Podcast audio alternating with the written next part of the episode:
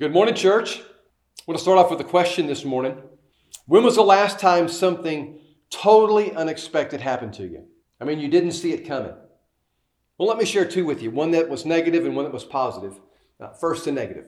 We were planning on a spring turkey hunt on a ranch just north of Mason for um, this weekend. Both sets of my kids were coming. It was going to be the first time both of my grandbabies were in the same place at the same time. But because of all this COVID scare and some complications that have uh, arisen because of travel, it meant we had to cancel. Grandbaby time and gobblers together, canceled. Just shoot me. I certainly didn't see that one coming. On the positive side, on our doorstep this last week was a loaf of homemade bread from Lena Winters. Anything that woman bakes is amazing. And I promise you, her homemade bread just strengthened that reputation. Didn't see that coming.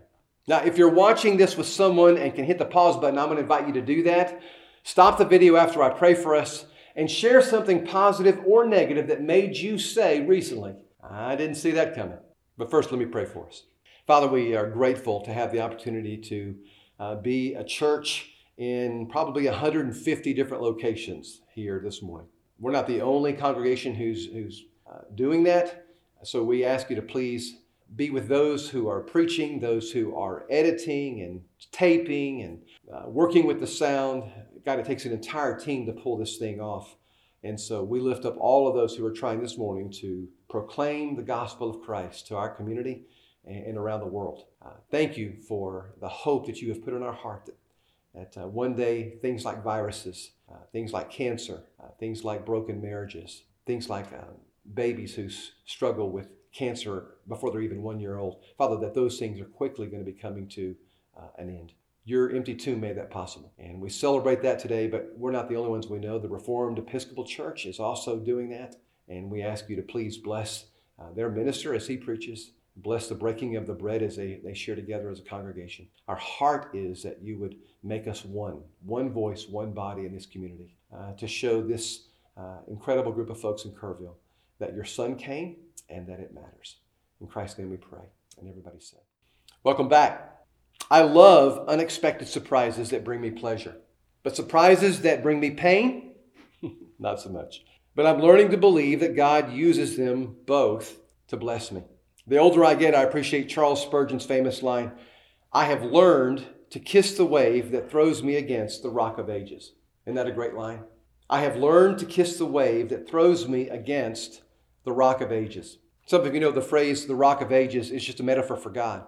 It's referenced in Scripture reinforcing the idea that God is immovable, that He's strong, that He's our sanctuary and our security. The prophet Isaiah says in chapter 26 and verse 4 Trust the Lord forever, for the Lord our God is the rock of ages.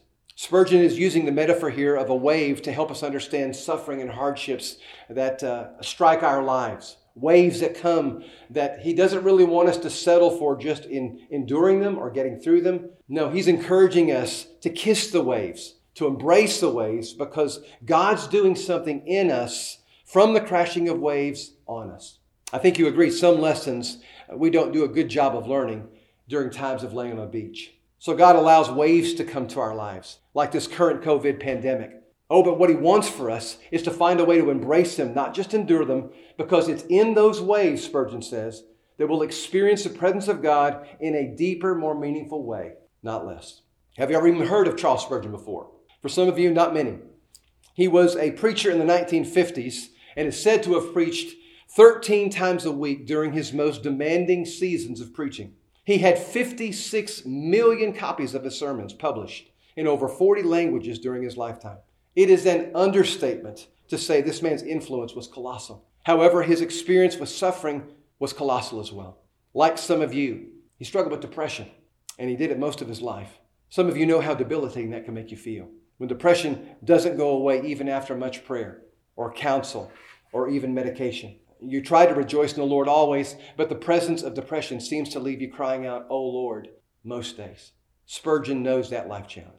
His wife, Susanna, was bedridden for about 25 years of their marriage. He often faced incredible opposition for some of the things he preached, especially speaking strongly against American slavery. He was persecuted severely for that. But Spurgeon was transparent about his struggles, and that's why those who listened to him loved him so. He spoke openly about what it was like to experience the suffering that came in waves throughout his life.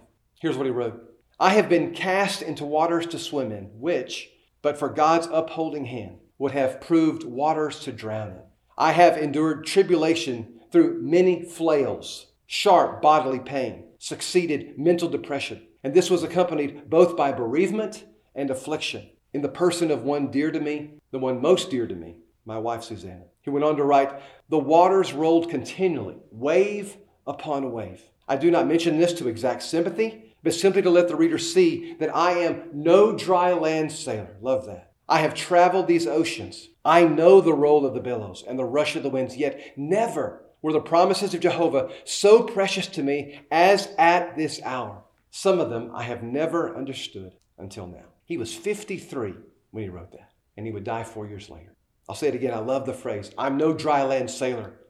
I think what he's just trying to say is I've experienced the waves of this world that come crashing into our lives, and I can tell you that those waves have cast me on the rock of ages, and for that I'm grateful. That I've come to know the power and the presence of God in a way I could not otherwise.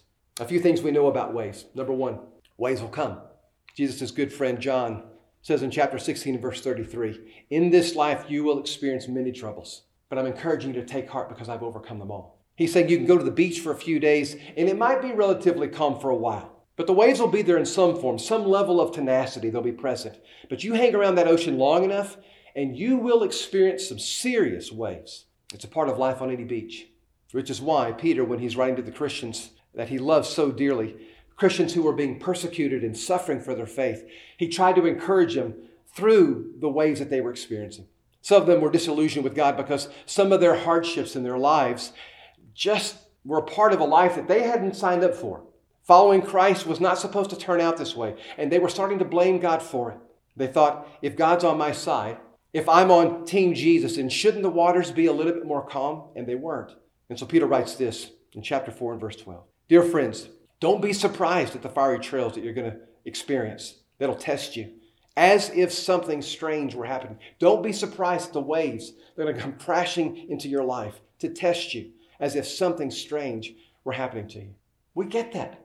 God asks us not to act as if following Jesus makes us exempt from suffering in this world, not to think that following Jesus makes us exempt from the suffering of this world. We have the rock of ages, yes. We have the sanctuary in the storm, yes. We have the promises of eternal life, yes, but in this world, we're going to have trouble. There will be waves. So don't be surprised when they come. Because when you're not expecting them and you're not prepared for them, they can be absolutely devastating. I can think of a few reasons that we get caught off guard by them. Number one, unrealistic expectations. We have our ideas of what life would look like. And when you've experienced something that's other than that, it's understandable it rocks our boat. For some of us, it sinks our boat. Maybe it's a threatening diagnosis that knocks your feet out from under you, or, or a marriage that, that challenged you that you thought would never find its way into your home. Maybe it's a set of unexpected expenses that come wave after wave that just set you back financially. Or maybe it's parenting's just not the smooth sailing you thought it was going to be. And it's easy to say, I didn't see that coming because it's true. Inevitably, we'd be at my nanny's house and something would come up regarding the tragic or the, or the troublesome attached to something going on in our community or maybe our family or maybe on television. And she would say to us, Hey, your time's coming. And I would often want to say, Gee, thanks, Nanny. Needed that, but I like the teeth in my mouth more so than out. And so I just said, Yes, ma'am. But I know what she was trying to do. Nanny was trying to do her best to try and prepare me for this uh, life of an ocean, this ocean of life. And she wanted me to, to not just get through it, uh, but to be prepared for it. So many of us think it's going to be smooth sailing, but it's just not. And I don't know about you, but it's a lot more challenging to sail this sea than I ever thought it would be. Been at it for now almost 58 years, and it still stuns me some days how, how difficult it can be just to get up uh, to face one more day in the storms. From the Spirit's help, God is trying to promise us we can kiss those waves if we are spirit filled and scripture wise, which I think will just help us be more realistic. When it comes to marriage, I think we all need a dose of that. It's so easy to think that your little marriage boat's going to be a cruise ship more so than a battleship. Now, read scripture and you'll find out pretty quickly uh, that there's some balance that needs to go with that. It's both. When Gail and I do premarital counseling with couples, at the end, just before the wedding, we always include a question that asks them to take some time and to write down 15 or 20 possible tragedies that could become a part of their lives that stand uh, as a threat to them and their family. And usually we have to add 15 or 20 that didn't make their list that we've encountered both in our own marriage and also in ministry for the last nearly 40 years. Why? Why would we do that? To depress them? No, to prepare them. We want to give them some substance to that phrase they're going to utter during the wedding for worse. We know they're getting married for the better, or they wouldn't be committing to this at all. But we want them to be prepared for what the worst might look like.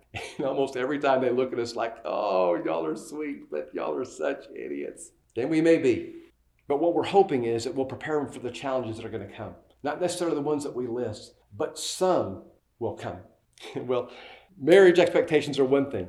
Wedding expectations, I think, are an even higher level. We've seen this. The bride comes down the aisle. No one's seen her for days because they've been working on that face area of hers for who knows how long. And I mean, a small fortune is spent getting her ready for this moment. And then all of a sudden the music starts and everybody stands and turns and looks at her and they're thinking she will never look this good again in her life. But the groom is standing right there with me. And he's not thinking that. He's thinking, wow, every morning this. And I'm thinking, no, not even close. But the expectations are high, aren't they? And you fast forward six months later, and again, you know the scene. She walks into the kitchen. He's wearing his favorite t shirt from his alma mater in college. It's, it's stained, the collar's got a little tear in it, and he smells like two, two day old socks. She's never gotten wind of that before, especially not when they were dating. He slurps his cereal so loud. And she, she's wearing this pajama set that must have been ordered from Little House on the Prairie line of sleepwear. There is zit cream on her face, and they both have morning breath that could peel paint off of the walls. But there's also this vibe in the air. This room is, is tense because of an argument over where they were going to spend their very first Thanksgiving. Now, it's not like any of those things are going to be huge tsunamis that are going to wreck a marriage. But when they come uh, with intensity and frequency, they catch you off guard and they can definitely damage a marriage. However, unexpected waves are easier to navigate when a little preparation has been made. And then he used to say preparation can lead to less agitation, so be prepared. Another reason we get caught off guard with life waves is simply this unrealistic expectations, but also unbiblical theology. Some of us actually did grow up being taught, either implicitly or explicitly, that if you follow Jesus with enough commitment and faith, life's crushing waves will avoid your boat. And when that doesn't happen, it's easy to find yourself disillusioned with your faith and sometimes disillusioned with God. So Peter goes on to say this Since Christ suffered physical pain, you must arm yourselves with the same attitude he had and be ready to suffer too, also, along with him. Brother, you're following a suffering Savior. And so please don't be surprised when you suffer as well. We know that the waves are going to come, but we also know, please hear me, the waves will stop. They're not going to douse your life forever. I promise. Now, the day's coming soon when the waves will be no more.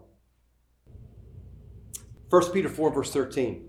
Instead, be very glad for these trials make you partners with Christ in his suffering, so that you will have the wonderful joy of seeing his glory when it's revealed to the whole world. The waves will stop for that.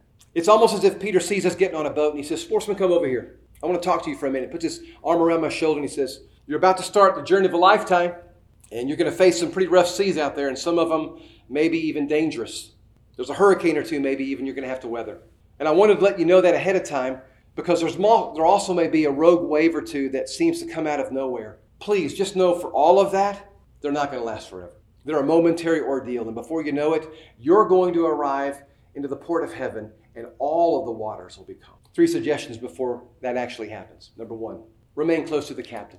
Jesus' brother promises, you draw near to God, he will draw near to you. Number two, remain connected to your brothers and sisters. You bear one another's burdens and fulfill all the expectations of Christ for living as a disciple in this world. Number three, all the while knowing that if we remain confident, the waves one day will stop. They will stop. In Revelation chapter 4 and verse 6, Jesus' BFF describes the throne of heaven this way. And before the throne is a sea of glass that is like crystal. And I love that because there's no waves in heaven, which is why I started a running list of what will no longer be in heaven when Jesus comes. Waves that will cease to be. In heaven, there will be no more cancer or divorce. In heaven, there will be no more loneliness, depression, casts, crutches, or wheelchairs. No more radiation or chemotherapy. No more suicide bombers or school shootings. No more anxiety medication. No more middle of the night phone calls. In heaven, there'll be no more crosses along the side of the road. No more child abuse or rape. No more coughs or colds or flu shots or acne. No more love handles or saddlebags or cottage cheese thighs or baldness. Amen? No more double chins, body odor, or morning breath. No more shaving or waxing. No more yelling or fighting or gossip. In heaven, there will be no more traffic no more addictions, no more road rage, no more scales, no more crash diets, no more stubbed toes or needles or taxes or concussions. In heaven, there'll be no more mechanic bills, no more traffic fines, no more lawyers, politicians, political ads, or even elections. No more funeral homes, no more nursing homes, no, way, no more halfway shelters, no more waiting rooms, no more treatment centers or courtrooms or pink slips or foreclosures, no more bankruptcies, no more motionless ultrasounds or tiny caskets. In heaven, there's going to be no tears and no sorrow and no pain of any kind. No more waves. Yea, God. The one seated on the throne promises, I am making all things new. But until then, the waves will come. And until then, we will worship as we wait in the midst of the waves. We will draw near to God as much as we possibly can. We will help our brothers bear their burdens as much as we possibly can. And we will remain confident the waves will stop as much as we possibly can. I love what Habakkuk the prophet says to try to encourage us towards that kind of response when he describes the threat of multiple waves that were a part of his life. He says, Though the fig tree does not bud and there are no grapes in the vines, though the olive crop fails and the fields produce no food, Though there are no sheep in the pen and no cattle in the stalls. Sounds like some pretty rough seas, right? In this agriculturally based society, he's describing just wave after wave of disappointment and despair. But then he says, Nevertheless, I will rejoice in the Lord. I will be joyful in God, my Savior. He can say that, friend, because our hope is in the rock of ages. And we worship this God. Now, I don't know how you'd paraphrase Habakkuk chapter 3, but I probably have an idea. Though I am unemployed, Though my spouse has broken my heart, though my child is born with Down syndrome, though the cancer has returned, though every organ in my body seems to be failing at the same time, though my future is uncertain, nevertheless, I will rejoice in the Lord. And I can because we worship the rock of ages. And because of that, we can kiss the waves and not settle for cursing. Now, we can have this unreasonable, illogical, almost defiant, defiant spirit of worship because of one thing and one thing only an empty tomb. And no one saw this coming. Nobody. When Jesus died on the cross for his followers, it was, I'm telling you, a tidal wave. It was over. And though he talked about it, no one actually thought he would pull it off. Not the disciples, not Jesus' mom, not even the women that went to the tomb on Easter morning. Because nobody expected nobody Yet because they witnessed him coming back from the grave, because they saw him alive, and they placed their hands in his nail scarred hands and in his feet and in his side, the waves of the cross didn't just settle. He walked on. And so I can look to him for the help of the ways that come to me every single day, every single moment, even the ones I don't see coming. Laura Story sings a song that I know Charles Spurgeon and any other Christian familiar with life's waves can be encouraged by. It'll help prepare any of us, I think, to kiss a wave that's coming our way, especially when you hear yourself saying, Man, I didn't see that coming. Because the tomb is empty, I want to invite you to listen with Laura, maybe even sing along with Laura. And then I want to invite you to go and live blessed.